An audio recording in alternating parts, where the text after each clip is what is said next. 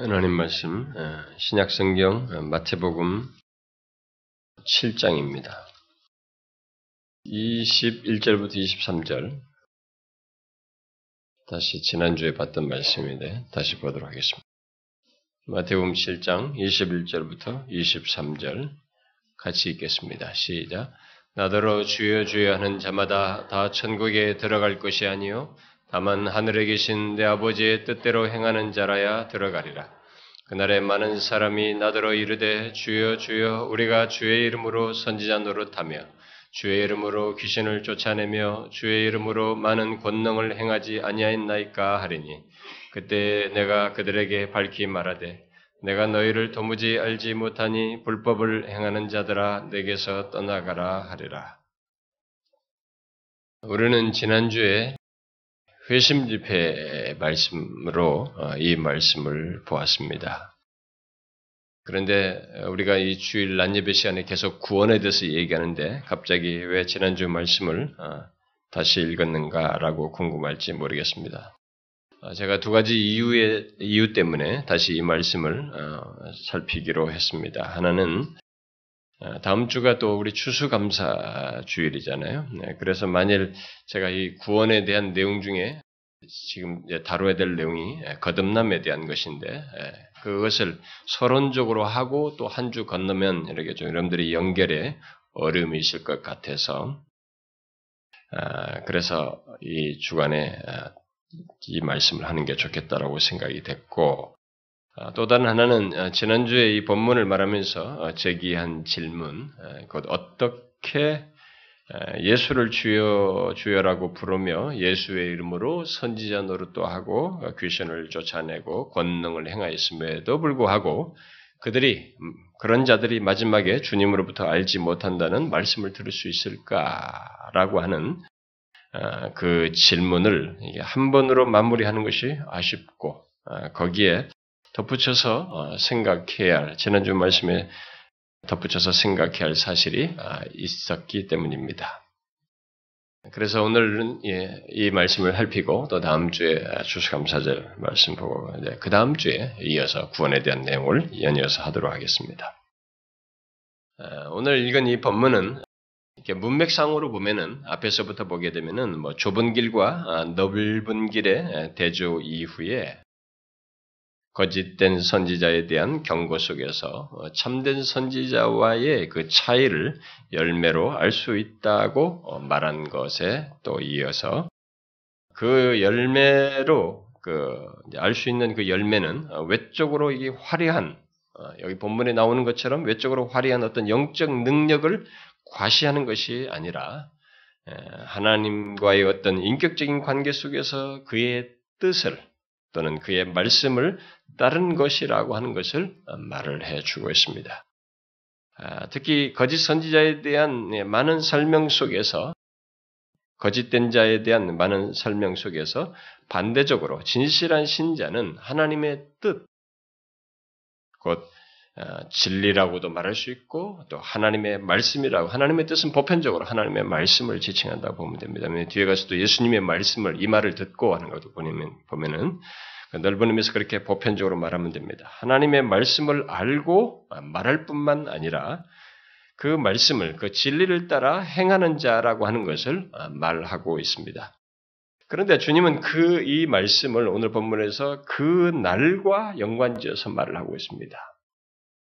하나님의 뜻을 이렇게 알고 말할 뿐만 아니라 그 뜻을 그 진리를 따라서 행하는 자를 예, 강조를 하는데 말을 하는데 그런데 그이 이 말씀을 하시면서 이것을 그날과 연관을 짓고 있습니다. 아, 이게 바로 이 그날은 구약에서 이게 흔히 쓰던 표현이에요. 구약에서 앞으로 있을 하나님의 심판을 경고할 때 그 쓰던 구약적인 표현을 주님께서 사용하신 것이라고 볼 수 있습니다. 그래서 이 말씀은 예, 결국 이런 내용을 거의 유사한 모습을, 화려한 그런 모습들을 가지고 있는데 마지막에 그날에는 아닌 것으로 드러난다는 이런 사실을 말함으로써 우리로 하여금 이 예, 내용을 듣는 우리로 하여금 굉장한 충격을 어, 주고 있습니다. 물론 어떤 사람들은 별로 충격적이지 않게 듣고 별것 아닌 것처럼 어, 들을 수 있겠지만 본문은 그런 우리들의 태도와는 상관이 없이 우리가 어떻게 느끼느냐와는 상관없이 실제로 이런 충격적인 일이 어, 결론적으로 있을 것이다 라고 어, 말을 하고 있습니다. 당사자가 그, 그 이유는 당사자가 자신이 구원받지 않은 것을 주님 앞에 이르러서야 알게 되기 때문에 더 충격적입니다.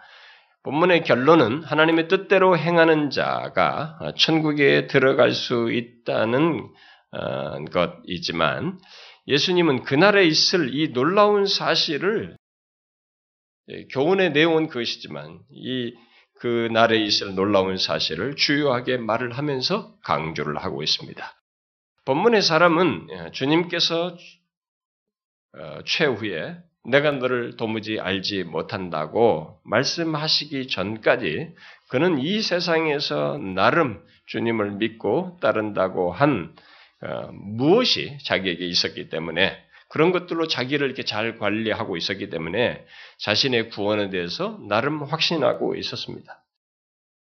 결국 이 말씀은 이 땅에서부터 그런 모습을 가지고 나름 확신을 하지만 실상은 본문과 같은 그런 사람으로서 이렇게 살아간다라고 하는 것을 시사를 하고 있습니다. 그러니까 이 땅에서부터 오늘 본문에 이런 결론에 나타날 그 모습을 가진 사람은 이 땅에서부터 그 모습을 가지고 있다는 것이죠.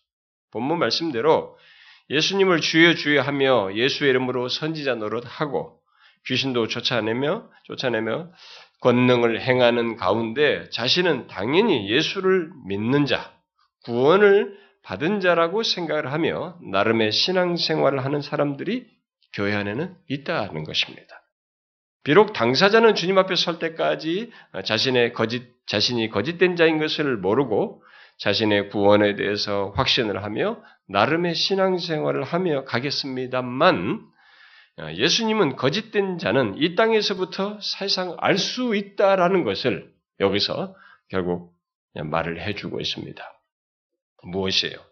한쪽은 하나님의 뜻대로 행하고 다른 한쪽은 외적으로 많은 화려함이, 화려함이 있지만 이런 신앙적인 외면을 다 가지고 있지만 불법을 행한다는 것입니다.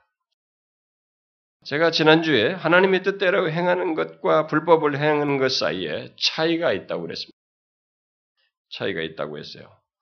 그러니까 자신은 어떨지 모르지만 이 차이가 있다는 것이죠. 하나님 뜻대로 하는 것과 불법을 행하는 것 사이의 차이. 그 뭐라고 얘기했습니까, 제가?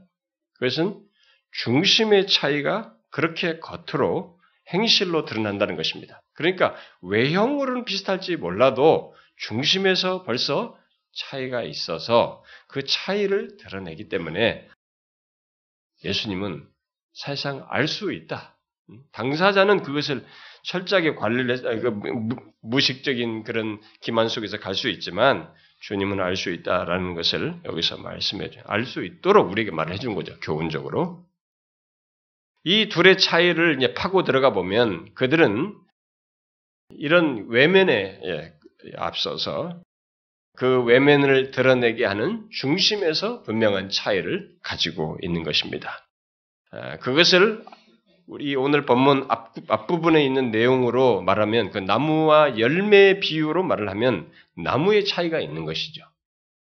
좋은 나무와 하나님이 어, 인정할 열매를 어, 하나님께서 인정치 않을 그런 어, 열매를 맺지 못하는 그런 나무 사이의 차이 같은 것을 가지고 있는 것입니다. 적용적으로 말하면 나름 열심히 신앙생활을 함에도 하나님의 뜻대로 행하지 않는 것은 하나님의 뜻대로 행할 이유와 근거, 또 그러고 싶은 중심에서 차이가 있다는 것입니다. 우리는 뭔가 가진 것이 있어야 그것을 드러내게 되어 있습니다. 가진 것이 없는데도 뭔가를 드러내면 위선할 수밖에 없는 것입니다. 본문의 사람은 하나님의 뜻대로 살 이유와 근거를 또 그 중심을 가지고 있지 않았던 것이죠. 이것을 지난주의 말씀의 표현으로 말하면 예수 그리스도를 믿어 어두워진 총명이 밝아지고 굳은 마음이 부드러워지며 더러운 옛 생활에서 돌이켜 예수 그리스도를 소유하는 변화, 곧 회심이 없기 때문에 그렇다고 볼 수 있습니다. 기독교는 우리에게 무엇을 하라고 순종하라, 뭐 예배하라, 무엇을 하라, 선하게 살라고 무엇을 하라고 하기에 앞서서 할 수밖에 없는 이유를 그 이유로서 예수 그리스도를 알고 소유하는 것, 복음을 알고 소유하는 것, 예수 그리스도 안에 있는 구속의 그 영광을 구원의 영광을 알고 소유하는 것을 말합니다. 결국 참된 신자는 그런 소유를 가지고 사는 자인 것이죠. 그런데 본문의 사람은 그것이 없는 것입니다. 곧 하나님의 뜻대로 행할 수 있는 근거와 이유, 그리고 회심으로 인한 그런 중심적, 그런 중심을 가지고 있지 않았기에 주님을 믿고 따르는 모든 외형을 가지고 있음에도 불구하고 하나님의 뜻대로 행하지 않았고, 오히려 자기 나름대로 행함으로써 불법을 행하였다는 판결을 받게 되는 것입니다.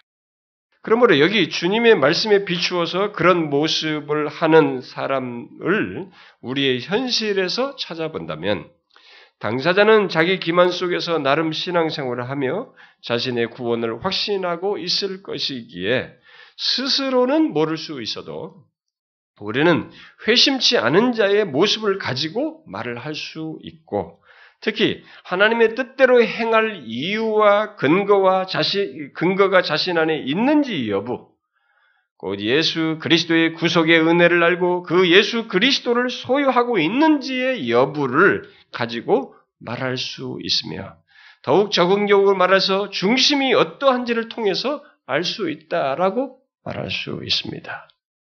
그러니까 본문의 사람은 항상 자신의 행동이 별 문제가 없다라고 응? 생각할 만큼 뭔가 이 기만적인 것이 있는 것입니다. 이 사람에게는. 이 중심의 차이는 어, 예수님께서 말씀하신 것에 근거해서 말하면 세 가지 면에서 드러난다고 제가 이미 지난주에 얘기를 했습니다. 오늘 본문에서 뭐 주여 주여 하면서 이 관계 속에서 뭔가를 지금 자기는 가지고 있는 게 주님과의 관계를 주여 주여 하는데 이 관계가 아닌 것이죠.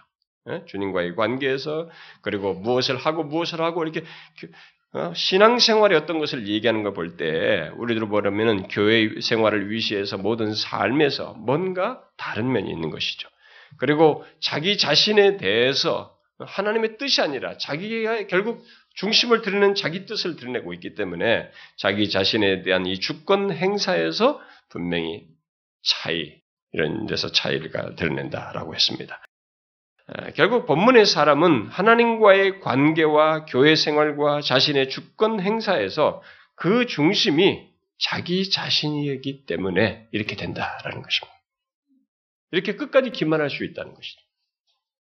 그러므로 우리는 이 땅에서부터 본문과 같은 사람을 알 수 있는 것이에요.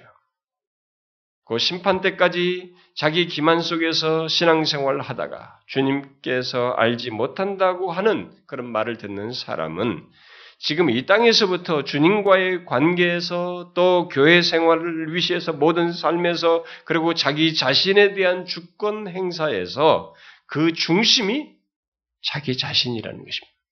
자라는 것이죠.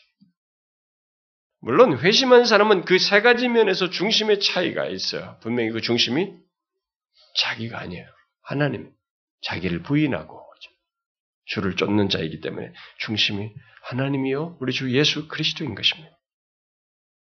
그런데 우리가 지금 지난주에 이런 내용을 다뤘는데 오늘 제가 거기에 덧붙여서 어, 말하고 싶는 살피려고 하는 것이 언급하려고 하는 것이 있습니다. 그것은 여기 덧붙여서 생각할 사실은 어떻게 서로 다른 그 길을 곧 주님께서 후에 다르게 판단할 그 모습을 지속할 수 있는가라는 거예요. 그게 우리가 궁금한 사실이거든요. 어떻게 이 모습을 이렇게 주님께서 지금 여기 본문에 묘사한 같은 이런 행동을 끝까지 주님 앞에서 모른다고 할 때까지 지속할 수 있느냐라는 거예요. 분명히 로봇가 아니잖아요, 우리는요. 모든 사람이 우리가 다 인격을 가진 존재들이잖아요. 로봇으로서 기계처럼 이 길을 가는 것이 아닌데 어떻게 이 사람들이 이렇게 끝까지 이렇게 지속할 수 있을까? 그것은 두 그룹이 각각 하나님 뜻대로 행하는 자와 이 불법을 행하는 자죠. 그렇게 판결될 두 사람이죠. 이 두 그룹이 각각 자신들이 신앙생활이든 인생을 사는 것이든 모든 면, 그 자신들이 접하는 모든 것에서 어제 지난주에 말로 얘기하면 관, 하나님과의 관계 속에서 신앙생활에서 자기 자신에 대한 주권 행사에서 뭐 세 가지 면에서든 모든 그런 것과 관련해서 갖는 상황과 행위들에 대해서 서로 다른 시각을 가지고 있고 서로 다른 모든 것에 대한 다른 해석을 하며 그것에 따라서 다른 행동을 하기 때문이라고 보는 것입니다. 이것을 우리가 한번 치밀하게 생각해 볼 필요가 있어요. 이것은 지금도 교회 안에 있는 수많은 사람들이 하고 있는 것이거든요. 그 변화된 사람 사이에와 변화되지 않은 사람 사이에 그것이 분명하게 드러나고 있기 때문에 그래서 그것 때문에 지속할 수 있다고 우리가 분명히 볼 수 있어요. 그래서 한번 이것을 생각해 볼 필요가 있습니다. 그러니까 이 본문에 나오는 이게 아닌 것으로 드러나는 이 본문의 사람은 항상 자신의 행동이 별 문제가 없다라고 보아요. 응? 계속 그렇게 보는 것입니다. 그리고 별 문제가 없다고 상황을 그렇게 해석을 해요. 그리고 그렇게 해석을 하기 때문에 행동으로 자연스럽게 나아가는 것입니다. 이것이 서포팅이 되게 이것이 계속 지지가 되기 때문에 끝까지 가는 것입니다. 따라서 회심한 자와 본문 같은 사람, 곧 하나님 자기 중심성을 항상 가지고 사는 사람과 하나님을 중심에 두고 사는 사람의 그 삶의 여정에서 대비되는 것 중에 주요한 한 가지가 만사를 보는 눈, 이 시각이에요. 시각이 다르고 그 본 것에 대한 해석이 다르다는 것입니다. 그래서 그에 따른 행동을 각각 한다는 것입니다. 마지막이까지.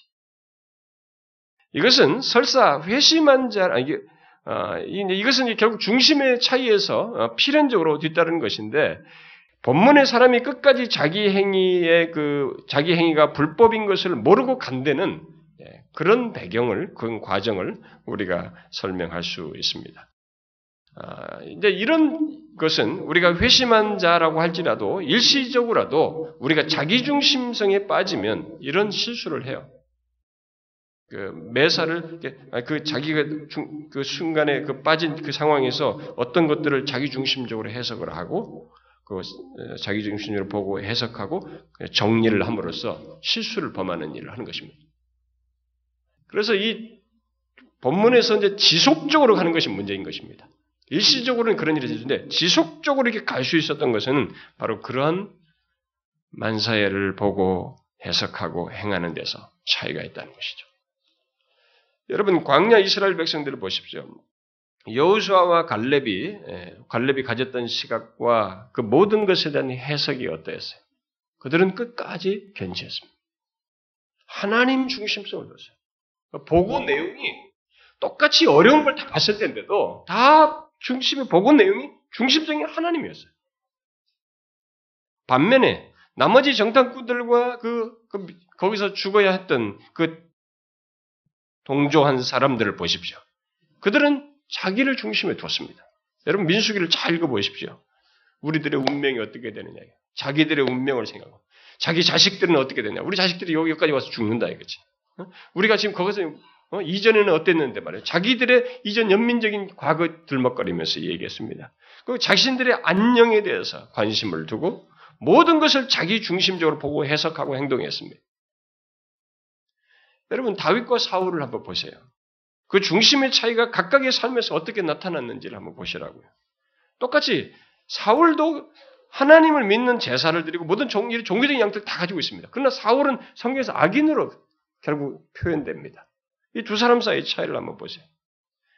매사를 보는 시각에서 또 그것을, 그것들에 대한 해석에서 그리고 행동에서 자기 중심성과 하나님 중심성의 차이를 두 사람 사이에서 그대로 드러냅니다. 그런데 중요한 것은 그 시각과 해석의 차이가 각각의 길을 지탱시킨다는 거예요. 이게 지속할 수 있도록 한다는 것입니다. 그 각각의 길을 지속해 가도록 하는 주요한 역할을 한다는 것입니다. 법문의 사람이 끝까지 모르고 자기 길을 간 데는 똑같이 그런 사실이 있는 거죠.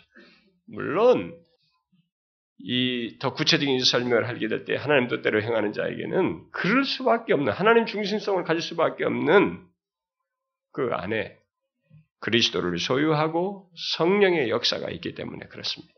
그러나 여기는 반대로 본문 같은 사람은 그게 없어요. 오직 자기 중심성으로 보고 해석하는 것밖에 없습니다. 자기 자신과 자신의 모든 신앙생활, 그것과 관련된 관계와 상황 등을 마지막에 앞에 설 때까지 제대로 보지 못할 정도로 그 모든 것을 자기중심적으로 보고 해석하고 정리하면서 갔기 때문에 오늘 본문 같은 결론에 이르게 된 것입니다. 만일 오늘 본문의 이 사람이 하나님 중심적으로 자신과 자신의 모든 행위와 상황들을 볼 수 있었다면 어떻게 되겠어요? 중간에라도 회개하는 것입니다. 돌이키는 거죠. 그러나 끝까지 스스로 속을 정도로 그는 그 모든 것을 계속 자기중심적으로 정리를 했어요. 보고 해석하면서. 큰 문제가 없다고 보면서 갔던 것입니다. 그에게는 하나님의 말씀조차도 자기중심적으로 해석이 되었던 것이죠. 결국. 또 다른 사람들과의 관계도 그렇고 그들의 말조차도 그렇고 모든 것이 자기 주변에서 관계된 것들을 다 자기 중심적으로 해석하며 정리하면서 갔던 것입니다. 하나님과의 관계도 그 관계 속에서 있는 뭐 예배며 기도며 말씀을 듣는 것이 모든 것에서도 또 교회 생활도 자기 자신의 주권 행사도 모두 다 자기 중심적으로 보고 해석하면서 정리하면서 갔던 것이죠. 그러기에 이 오늘 본문에 같은 이렇게 뭐 주여 주여 하면서 예수 이름을 뭣도 뭣도 다 하는데 이게 쉬운 일이 아니란 말이에요. 이런 일들이. 어? 자신을 견고하게 할 수 있는, 견고하게 붙들면서 가는 이런 내용들을 다 외형적으로 가지고 있는데 결국 어떻게 끝까지 갈 수 있는가에 대해서 생각해 볼 때 달리 설명할 문제가 없어요. 이 사람은 자기와 자기 자신의 행위에 별 문제가 없다고 여길 만큼 그것들을 다 자기 중심적으로 보고 해석하고 정리하면서 갔던 것입니다. 여러분 선지서들을 보게 되면 우리는 거짓 선지자들이 참 선지자보다 더 확신 있게 말해요. 여러분 예레미야서 같은 읽어보면 더 확신을 가지고 말합니다. 그러면서 예레미야를 정면으로 때리면서 공격합니다. 저 거짓된 사람이라고. 그러니까 적반하장이죠. 어, 지금 이제 신천지들이 그렇게 합니다. 자기들이 옳고 지금 모든 기존교들이 다 틀렸는데 예, 이제 그러면서 모든 성경을 갖다 다 자기들에게 적용을 하고 있는데 이미 그런 일은 과거에 있었어요. 이미 옛날 시대부터. 근데 여러분 선지서들을 보게 되면 무엇이 이 거짓 선자들로 하여금 그렇게 확신하게 했느냐라고 질문해 볼 수 있습니다. 여러 가지 설명할 수 있겠지만 그들은 일단 자신과 자신들의 행위에 대해서 심지어 하나님의 하나님과의 관계, 하나님과 관계 그리고 그 관계 속에서 있는 하나님의 말씀 이 계시까지도 자기 중심적으로 말하고 해석합니다. 놀라울 정도로 그렇게 해요. 그래서 그런 케이스에 대해서 성경에 이제 하나님께서 예레미야 23장에서 이런 말을 하죠. 그들은 너희에게 헛된 것을 가르치나니 그들이 말한 묵시는 자기 마음으로 말미암은 것이다. 자기 마음에서 나온 거예요, 이게. 자기 중심 속에서 나온 것입니다. 여호와의 입에서 나온 것이 아니니라. 그들에게 중요한 것은 하나님과 그의 뜻이 아니에요. 바로 자기 중심이었던 것, 자기 자신이었던 것입니다. 그래서 말씀까지도 자기 중심적으로 말하고 해석을 한 것이죠. 그다음 평안을 말을 하지만은 평안을 말해서는 안 되는 상황이거든요. 바벨론이 쳐들어온 상황이기 때문에 평안을 말해서는 안 되는 상황인데도 평안하리라 여호와의 말씀이니라. 끝에다가 여호와의 말씀을 딱 덧붙였어요. 그들은 하나님께서 말씀하신 것을 믿는 것이 아니라 자신들이 믿고 싶은 것을 믿었던 것입니다. 하나님의 말씀을 그렇게 적용해가지고 하나님을 그렇게 갖다가 붙여서 거짓된 자는 바로 그것이 자신의 현재의 그 잘못된 길을 지속하게 하는 힘이에요. 바로 자기 중심적으로 모든 것을 보고 해석하는 것이 자기를 지탱시키는 힘인 것입니다. 모든 것을 자기 중심적으로 보고 해석하게 되면 현재 자신의 행위는 또 자신이 가는 길은 아무 문제가 없는 거예요.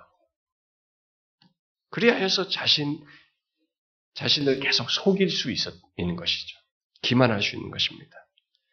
자신을 하나님의 말씀에 비추어 객관적으로 보면 이게 달라질 수 있는데 그게 안 되는 것이죠.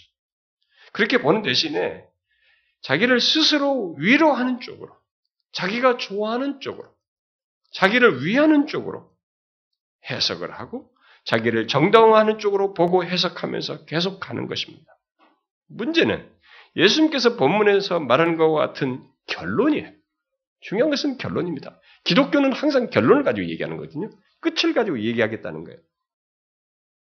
성경은 이 세상이 뭐라고 뭐라고 떠들어라 이거죠. 계속 군왕들이 뭐라고 떠들고 하나님이 없다고 말하고 아무리 말하든 말하라고 놔두는 것입니다. 그러나 끝으로 얘기하겠다는 거예요. 마지막 인류 역사의 마지막에 모든 것을 드러내겠다는 것이고 이 역사 속에서도 그렇게 하시지만 바벨론을 무너뜨림으로서도 하지만은 최후의 끝을 가지고 얘기하겠다는 것입니다. 여기 결론이에요. 중요한 것은 결론입니다. 주님은 뭐라고 말했어요? 결론이 모른다는 것입니다. 도무지 알지 못한다고 말을 했습니다. 그러므로 우리는 여기서 이제 질문을 해야 하는 것입니다. 그것은 자신들이 이렇게 살아가면서 소위 신앙생활을 한다고 하면서 접하는 모든 것들, 곧 하나님과의 관계든 그 속에서 있는 뭐 예배며 말씀이든 뭐 기도든 무엇이든지 또 교회 생활과 자기 자신에 대해서든 그 모든 것을 어떻게 보는가? 어떻게 보고 그것을 어떻게 해석하며 행하는가라는 것입니다. 하나님을 예배하는 것에서부터 또 그의 말씀을 듣는 것과 자신의 이 봉사와 수고에서 또 다른 사람과의 교제 속에서 갖는 이 말과 행동들에 대해서 자신들이 어떤 시각을 가지고 그것들을 어떻게 해석하며 행하는가라는 것이. 그 모든 것을 하나님의 말씀에 비추어서 자신을 보며 해석하고 수용하는가. 이 사람의 말이 어떻다고 말하기 전에 그 말을 통해서 하나님의 말씀에 비추어서 해석하면서 행하는가? 아니면 내가 지금 상하는 거, 내 기분과 내 중심적으로 이것을 판단해서 그때그때마다 반응하면서 가는가? 하나님의 말씀이 나를 상하겠다고 해서 내 자존심을 생각해서 그것을 거부하는가? 아니면 이것이 하나님이고 그분의 말씀이기 때문에 거기에 자기 자신을 승복하는가? 라는 것입니다. 어떻습니까? 모든 것을 하나님의 말씀에 비추어서 자신의 자신의 자신을 보고 해석하고 수용합니까? 아니면 그 모든 것을 내 중심적으로 보고 해석을 하며 자기를 방어하고 자기를 연민하면서 다른 사람을 탓하고 주변 상황을 탓하고 이 모든 현실을 모든 심지어 말씀까지 탓하면서 거부하는 것입니까? 하나님을 중심에 둔 자는 하나님의 말씀에 계속 비추기에 거짓된 것을 지속하지 못합니다. 지속하지 않아요. 그러나 자기 중심에 둔 사람은 계속 자기 중심적으로 해석하면서 행하기에 그 길을 지속하는 것이죠. 거짓된 자는 예수님께서 너희 중에 한 사람이 나를 팔 것이다 라고 제자들에게 말했을 때 그 중에 가룟 유다가 자기를 견고하게 지킨 것처럼 자기를 지킵니다. 거짓된 자는. 그러나 예수님의 다른 제자들 보세요. 예수님 팔지 않은 어, 진짜 제대로 참된 제자들, 다른 제자들은 어떻게 했습니까? 자기 자신에게 근거를 두지 않고 있기 때문에 이 상황에 대해서 그리고 주님의 말씀이기 때문에 다 자기들이 팔 것이 아닌데도 불구하고 주여 내니까 다 물었어요. 자신에 대해서 묻고 살피는 것이죠. 여러분 어떻습니까? 지금 여러분의 신앙과 삶을 곧 하나님과 교회 생활에 대해서 자신에 대해서 어떻게 보고 해석하면서 가고 있습니까? 지금까지의 모습을 여러분들이 한번 보십시오. 예배든 하나님의 말씀이든 기도든 그 모든 것을 여러분들은 어떤 시각에서 해석하며 행합니까? 다른 사람과의 관계 속에서 있는 모든 것들, 그들의 반응과 행동과 상황들에서 여러분들은 어떤 시각으로 그들을 해석하면서 행하고 있습니까? 여우수아와 갈렙처럼 자신들이 보는 모든 것을 하나님의 시각으로 보면서 해석하면서 행동으로 나아갑니까?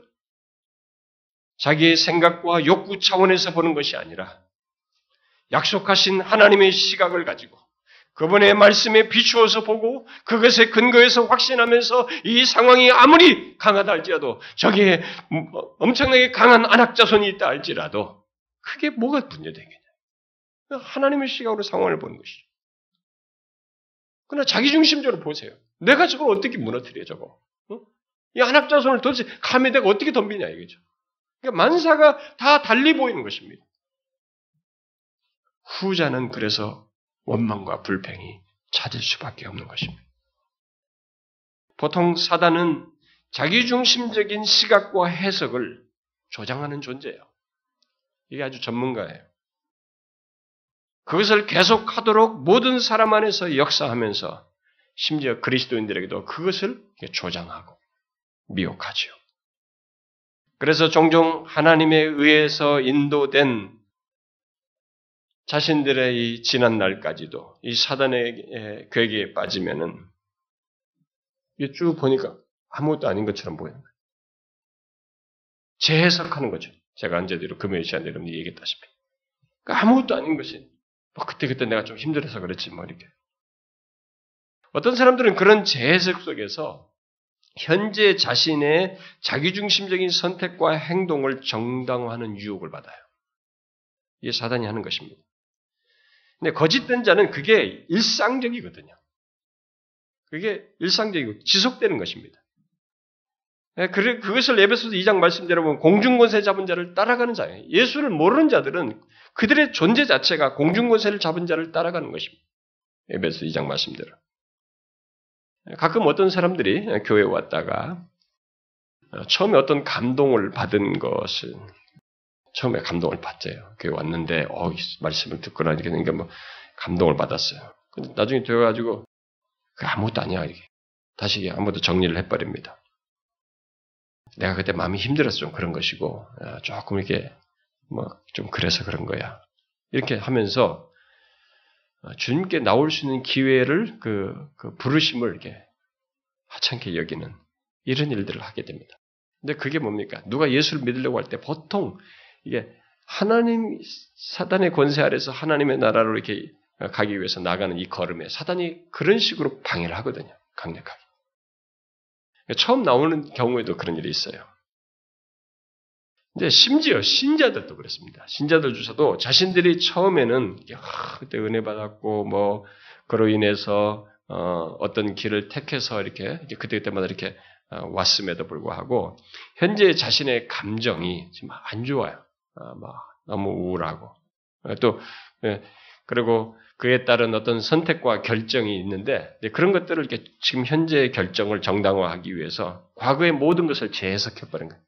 내가 그때 은혜 받은 게 아니라 은혜 그게 아니었다 이거죠. 아무것도 아니에요. 뭐 과거를 다 보면 이 사단이 하는 거예요, 여러분. 여러분 성경을 잘 보셔야 됩니다. 구약에서 그렇게 하나님이 그런 해석을 다 차단시켜요. 그래서 이스라엘 백성들에게 계속적으로 내가 너희들을 출애굽 때부터 어떻게 어떻게 인도했는지를 반복 반복 반복 얘기해. 그런 해석을 용납하지 않습니다. 사단만 그걸 하게 우리한테. 그 사람들도 예수를 믿으면서도 그런 해석이 자꾸 빠진 사단에게서 해석을 받으니까 그래서 그렇게 해서 그리스도인을 이게 넘어지게 하는 것을 예, 바울이 이제 에베소 6장의 표현으로 말하면 마귀의 괴계로 설명하는 것이죠. 혹시 여러분도 지난날에 자기에게 나타내신 하나님의 그 많은 은혜로운 역사에 대해서, 음? 아, 그때는 내가 이래서 그런 거야. 그때는 내가 너무 힘들어서 그랬지. 뭐 이렇게 하면서 현재 자시 자기의 그 자기 중심적인 감정과 어떤 상황과 어떤 행동 선택을 정당화하기 위해서 재해석하면서 여러분들도 행합니까? 그게 사단의 계계예요. 여러분 빠지고 있는 것입니다. 성령 하나님은 이스라엘 백성들에게 과거를 회고시키면서 그의 삶 가운데 계셨던 하나님을 그 잊지 않도록 너희들이 그 가운데 어떻게 어떻게 행하셨는지를 보라고 반복해서 그들에게 증거하셨어요. 성령 하나님은 그렇게 우리 안에서 역사하십니다. 사단의 재해석과는 근본적으로 다르죠. 하나님의 분명한 섭리를 우리의 삶 가운데 계신 하나님을 분명히 보게 하는 것입니다. 사단의 재해석을 따르게 되면 모든 것이 거기서 거기고 심지어 하나님 말씀까지도 다 똑같아 보여요. 그 말씀이 그 말씀이고 오직 남는 것은 지금 내 감정과 상황과 나의 원함과 그야말로 오직 나만 남습니다. 자기만 남아요. 그게 사단이 하는 일이죠. 만일 신자가 잠시라도 그런 거짓된 괴계에 빠지게 되면 그건 큰 시험인 줄 알아야 됩니다. 그건 큰 시험이에요. 왜냐하면 하나님의 자비로우심과 그 은혜로우심을 그게 안 보이고 자신의 잘남과 자신의 공로와 그야말로 자신이 행한 것만 결국 자기 자신만 보이기 때문에 그렇습니다. 그것이 여러분 자문서 같은 거 보도 자기만 보이게 되면 패망의 선봉이에요, 여러분. 교만하게 되고 다 그쪽으로 흘러가기 때문에 패망의 선봉이에요, 그게. 관계도 마찬가지예요. 자기의 말에 동조하며 함께한 사람들만 보이게 돼 있습니다. 하나님과 그의 말씀 그리고 그 말씀으로 바르게 권하고 인도하는 사람들은 안 보여요. 이상스럽게. 그러니 회심치 않은 자, 어? 본문 같은 자에게 그런 모습을 그런 모습을 아무 문, 이런 것이 별 문제가 없겠지만은 진실한 그리스도인들에게는 그런 모습이 심각한 문제인 것입니다. 마귀의 괴계에 빠져서 모든 것을 자기중심적으로 보고 재해석하는 일은 그것을 잠시라도 하는 것은 신자에게 하나님께 대해서 죄를 범하는 것이고 배은망덕함으로 나아가는 거예요. 배은망덕함으로 나가는 것입니다. 그러므로 우리는 사단의 괴계에 빠져서 모든 것을 자기중심적으로 보고 해석하는 이런 어리석음에 잠시라도 빠져서는 안 됩니다. 그럼 미혹에 빠지지 않아요. 분별해야 되는 것입니다. 우리는 항상 하나님의 뜻, 곧 그의 말씀에 비추어 우리 자신과 우리의 행위를 해석하고 우리의 삶 전반을 해석하여 거기에 따라서 반응해야 되는 것입니다. 이게 신자예요, 여러분. 회심한 자인 것입니다. 그래서 필요하면 그 말씀에 비추어서 교훈을 받고 책망도 받고 바르게 교정되어서 온전한 자로 서야 하는 것입니다. 참된 그리스도인에게 하나님의 뜻, 곧 그의 말씀은 우리의 존재와 신앙과 삶의 기준인 것입니다. 아니, 결정적인 것이에요. 그래서 하나님의 뜻을 무시하며 사는 것은 그리스도인들에게 허용되지 않습니다. 회심한 자에게 그게 허용이 안 돼요.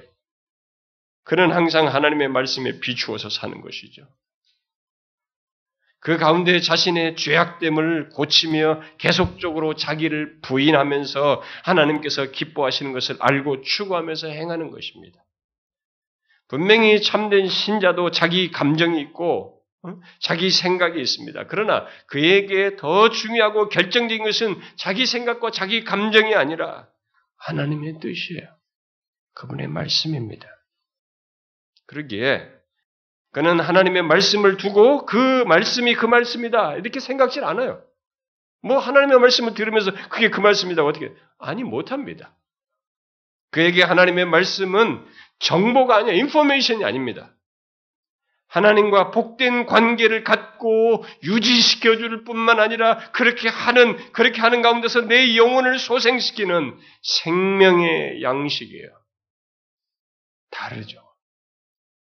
정보, 지식을 좀 부여하게 하는 정도가 아닙니다. 교양 수준을 높여주는 게 아닙니다. 나의 존재를 움직이는 것입니다. 내 영혼을 소생시키는 것입니다. 어떻습니까? 여러분들은 그런 자입니까? 여러분들은 하나님의 뜻대로 행하고 행하고자 하는 그런 중심을 자신 안에서 가지고 있습니까?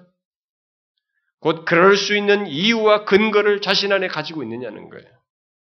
그래서 하나님의 말씀에 비추어서 자신을 기꺼이 부인하며 굴복하여 순종합니까? 그래서 하나님의 이 말씀에 자신의 존재가 이 모든 것이 그 기준으로 삼고 사는 모습이 있느냐는 겁니다. 바로 자신과 자신의 행동을 항상 하나님의 말씀에 비추어서 보고 해석하며 그렇게 행하는 모습이 있느냐. 그 사람이 회심한 자예요. 그 사람이 하나님을 중심에 둔 자입니다. 오늘 본문에서 말하는 하나님의 뜻대로 행하는 자의 모습이에요. 그가 그렇게 지속할 수 있었던 이유입니다.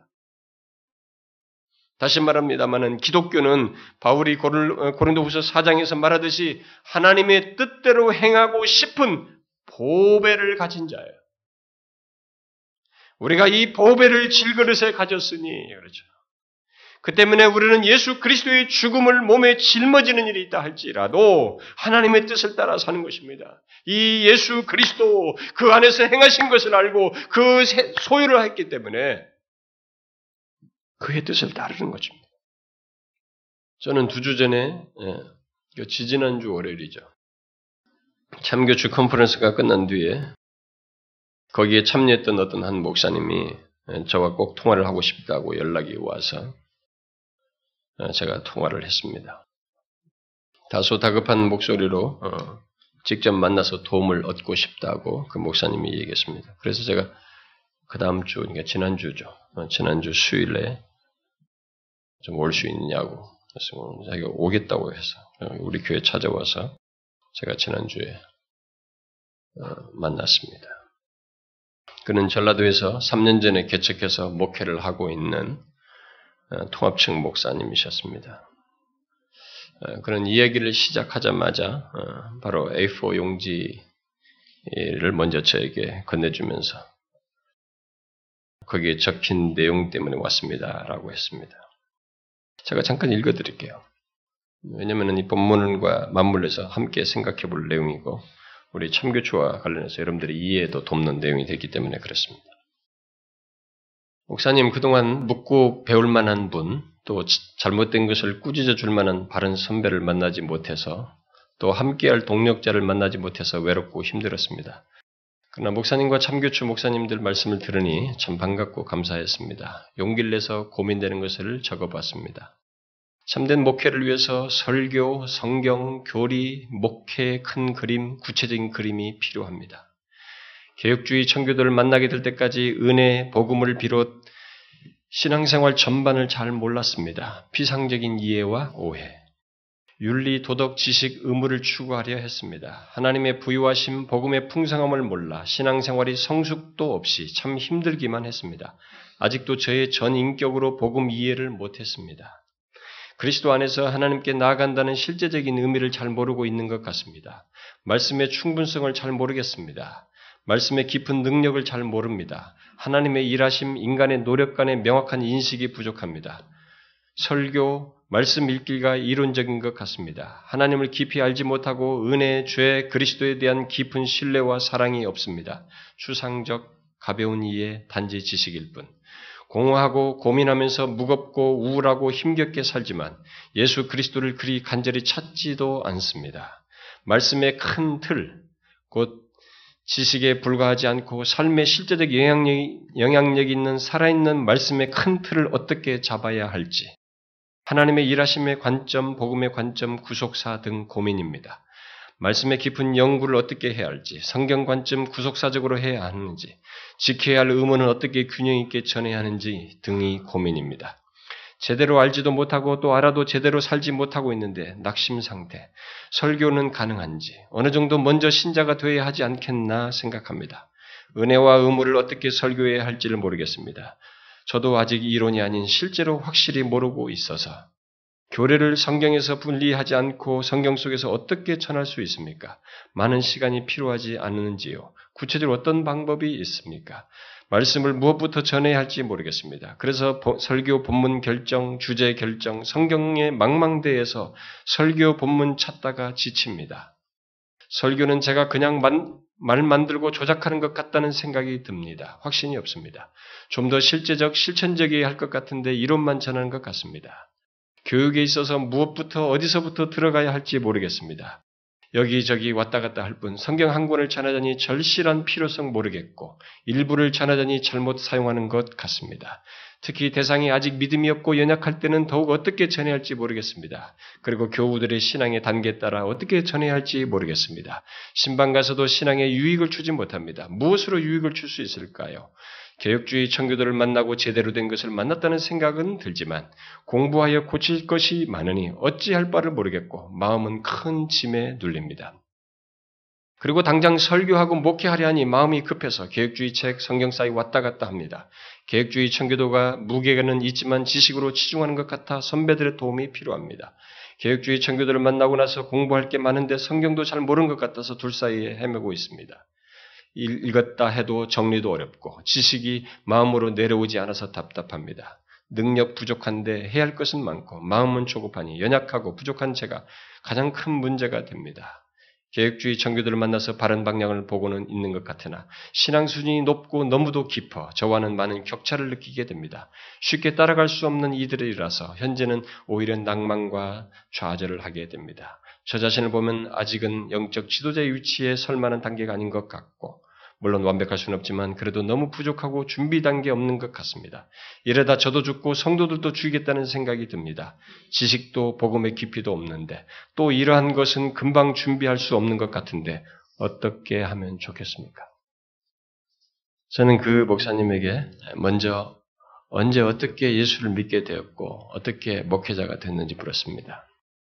아, 그런 대학에서 건축학을 전공을 했고 어, 그래서 동합식에서 신대원을 마치고 목사가 된대.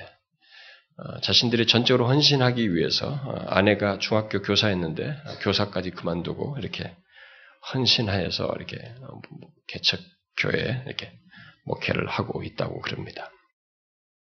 그러나 저는 이 내용을 다 읽고 나서 먼저 복음을 알고 소유하는 것, 곧 전하지 않으면 안 되는 예수 그리스도를 먼저 확고히 알고 소유하는 것을 제가 권했고 그것을 위해서 필요한 도움이 될 만한 것들을 조금 더 덧붙여서 얘기를 하고 여러 가지를 권했습니다.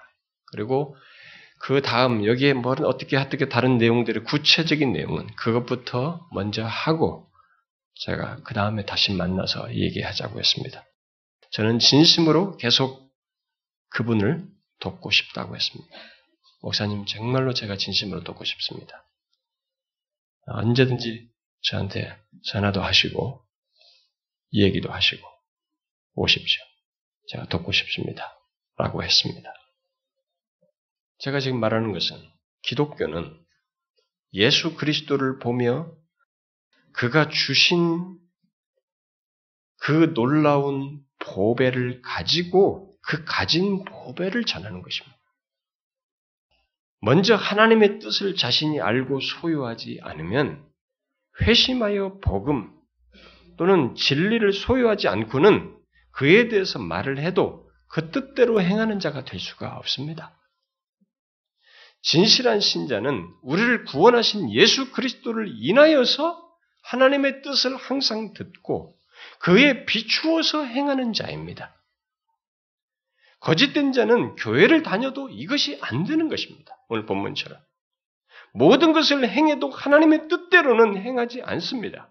그저 해석을 할 뿐입니다. 자기가 하나님 뜻대로 하고 있다고 자기 중심성을 둔 채 해석을 하면서 갈 뿐이에요. 그렇게 정리하면서 갈 뿐인 것입니다. 예수님은 그런 사람과 그의 삶이 결국 마지막에 드러난다고 본문에서 말하고 있는 것입니다. 여러분은 지금 어떤 중심을 가지고 행하고 있습니까? 자신의, 특히 자신이 전하는 그 모든 것에 대한 여러분들이 어, 살면서 접하는 이 모든 것에 대한 그런 모든 것에 대한 시각과 어, 해석과 삶이 어떠하냐. 분명히 여러분들이 신앙생활을 하게 되면 신앙생활하면서 부딪히는 게 있으면 하나님과의 관계 속에서 예배든 신앙행위 등 교회 보니까 다른 사람과의 관계가 다 엉켜 있습니다. 이 관계들. 거기서 여러분들이 삶에서 접하는 문제, 자기 자신의 주도권 문제 속에서 이 결정하고 해석, 결정하고 어떤 것을 좋아하고 기호적인 것 모든 것들이 다 있습니다. 이런 모든 영역에 대해서 어떻게 그런 것들을 보며 해석하며 행하느냐는 것입니다. 중심이 하나님입니까? 아니면 자기입니까? 이 중요한 차이가 있습니다. 외형은 비슷할 수 있지만 중요한 차이가 있는 것입니다. 자기 중심적으로 보고 얼마든지 정리하면서 본문처럼 끝까지 갈 수 있습니다. 이 시간도 회심치 않은 자는 지금 오늘 전해지는 이 말씀까지도 자기 중심적으로 잘 해석하고 정리할 수 있습니다. 그러나 회심한 자는 예수님께 제자들이 말했듯이 주여 내니까 라고 하는 것처럼 이 말씀에 자신을 비추어서 경성할 겁니다. 혹시 이 말씀을 듣고 자신이 지금까지 모든 것의 중심이 되어서 살아왔다라고 깨우쳐진다면 그렇게 하신 하나님, 그 기회를 여러분들이 놓치면 안 됩니다. 이 기회를 따라서 주님 앞에 나오셔야 합니다. 예수 그리스도를 진실로 알고 소유하셔야 합니다. 그걸 소유한 자로서, 이 보배를 소유한 자로서, 이 보배가 여러분들을 통해서, 자신을 통해서, 그의 뜻을 쫓아 행하고자 하는 대로 나아가야 하는 것입니다. 하나님을 중심에 둔 자로서 결국은 그 하나님의 중심에 둔 자가 되어서 모든 것을 하나님의 시각에서 보고 해석하며 행함으로써 그야말로 하나님의 뜻대로 행하는 자가 되어야 하는 것이죠. 이 자리에 나온 여러분 모두가 저는 하나님의 뜻대로 행하는 자로서 주님 앞에 서기를 바래요. 그러기 위해서 그런 삶의 여정에서 하나님의 뜻을 비추는 것, 하나님의 말씀에 자기 자신을 비추는 것은 생명만큼 중요합니다.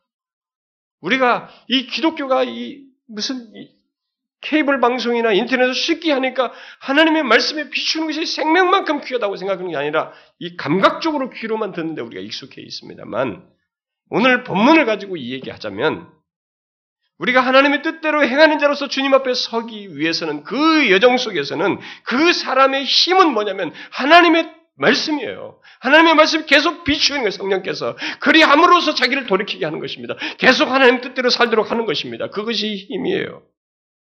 그래서 하나님의 뜻에 비추는 것, 그의 말씀에 비추어서 사는 것이 생명만큼 중요합니다. 그래서 제가 한 가지를 마지막으로 여러분들에게 부탁하고 싶습니다. 제가 이런 부탁을 할 수 있는지 잘 모르겠어요.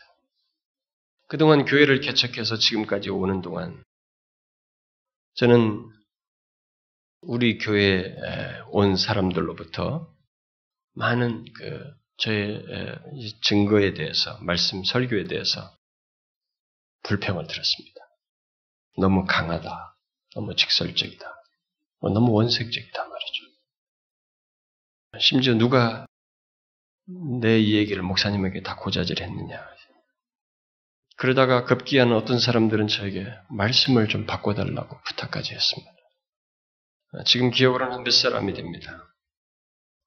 심지어 그러다가 몇 년 함께 했는데 말씀이 자기를 직접적으로 향한다고 판단하여서 힘들어해서 떠나기도 했습니다. 어떤 이유를 말해도 결국은 말씀이 자기를 판단하기 때문에 힘들고 어, 그래서 어렵다, 힘들다 이렇게 했습니다. 그리고 그 과정 속에서 어떤 사람들은 어,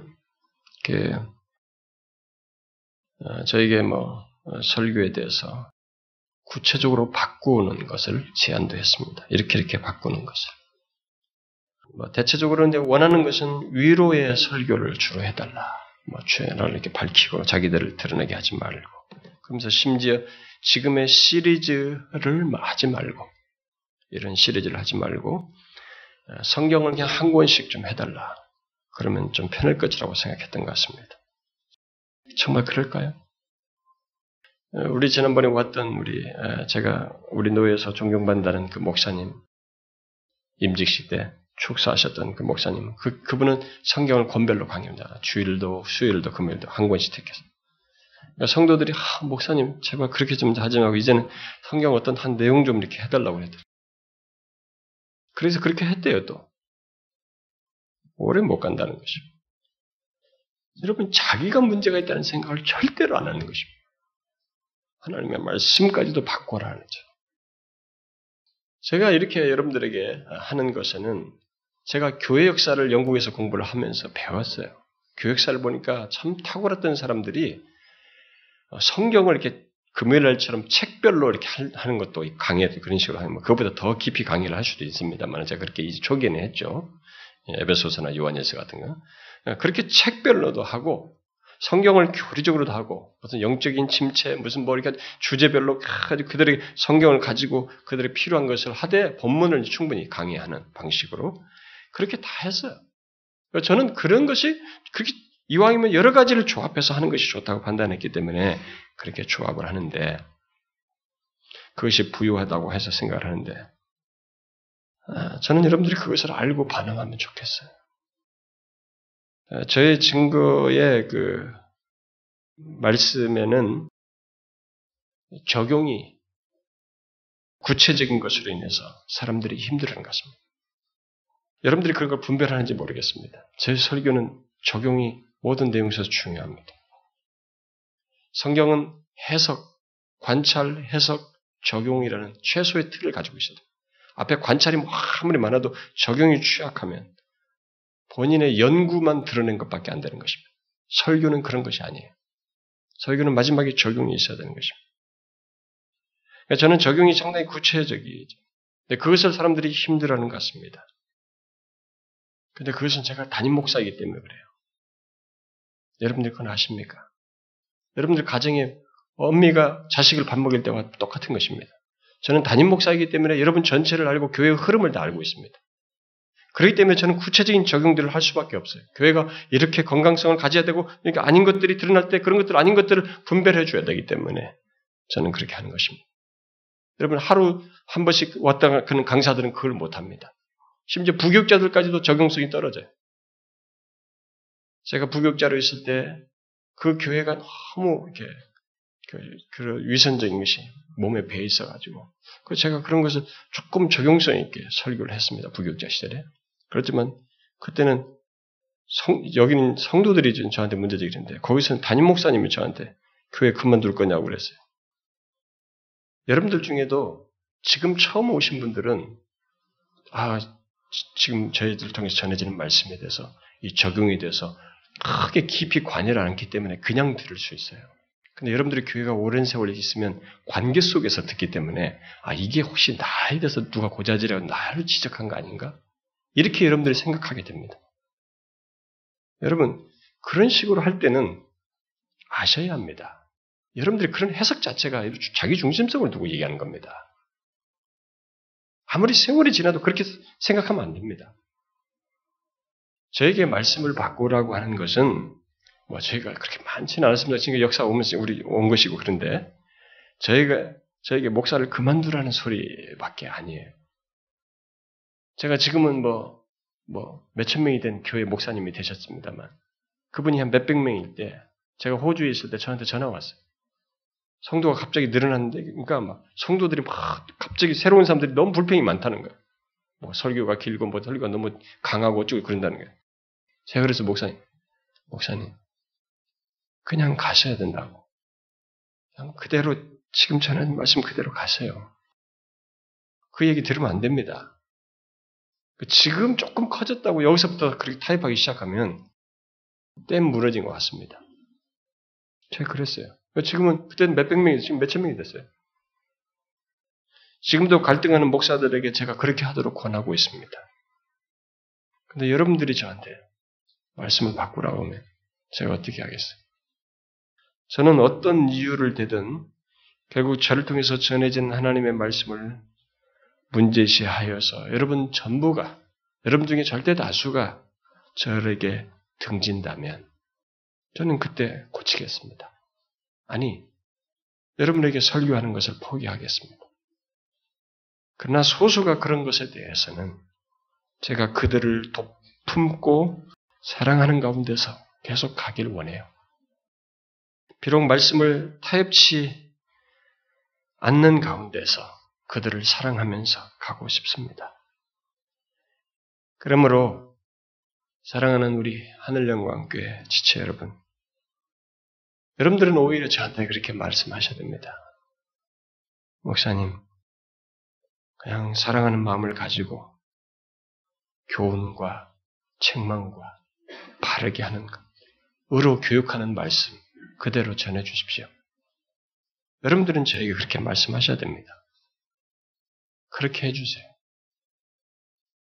정말로 제가 잘못 전하고 있으면 진짜로 제가 고치겠습니다. 그렇게 하는 가운데서 우리 모두가 하나님의 뜻대로 행하시고자 하는 인생으로 살 수 있습니다. 이 대세를 보십시오, 여러분.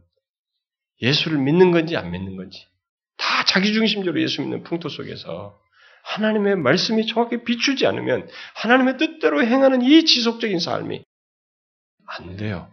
성령은 자신의 말씀을 통해서 그 뜻대로 행하는 길을 이끄십니다. 그러기 위해서 저는 여러분들이 그렇게 말해주길 바래요. 어떻습니까, 여러분? 오늘 본문은 그냥 이루어지는 게 아닙니다. 분명히 두 사람, 이 두 그룹에 계속 가게 되는 힘이 있어요. 배경이 있습니다. 한쪽은 자기식으로 해석하면서 정리한가, 그것이 힘이 돼서 가는 것이고, 한쪽은 성령께서 자기 말씀을 통해서 뜻대로 가도록 권하기 때문에, 계속 밝혀주기 때문에 그까지 가는 것이에요. 저와 여러분 모두가 하나님의 말씀에 계속 비추어서 그분의 뜻대로 행하는 자로 인생을 살다가 주님 앞에 서기를 원해요. 그러길 바랍니다. 기도하겠습니다. 하나님 아버지, 우리를 이 자리에 불러주신 것이 분명하옵거든. 우리에게 하나님의 뜻을 밝히셔서, 비록 그 비추인 바에 자기를 부인하는 것이 힘들지라도 기꺼이 자기를 부인하며 끝까지 주님의 뜻을 쫓아 행하는 말씀을 따라 행하는 저희들 되게 하여 주옵소서. 우리 자신을 지키기 위해서 모든 것을 구성하는 것이 아니라 하나님의 뜻대로 행하기 위해서 내 자신까지 부인하며 모든 것을 뒤쫓아 행하는 저희들 되게 하여 주옵소서. 주여 몸된 교회를 불쌍히 여겨 주시고 정말로 우리 안에 하나님께서 주의 말씀을 통해서 생명의 역사를 드러내시고 모두가 진실한 순례의 길을 갈 수 있도록 각자를 이 진리 안에서 붙들어 주시고 이끌어 주시옵소서.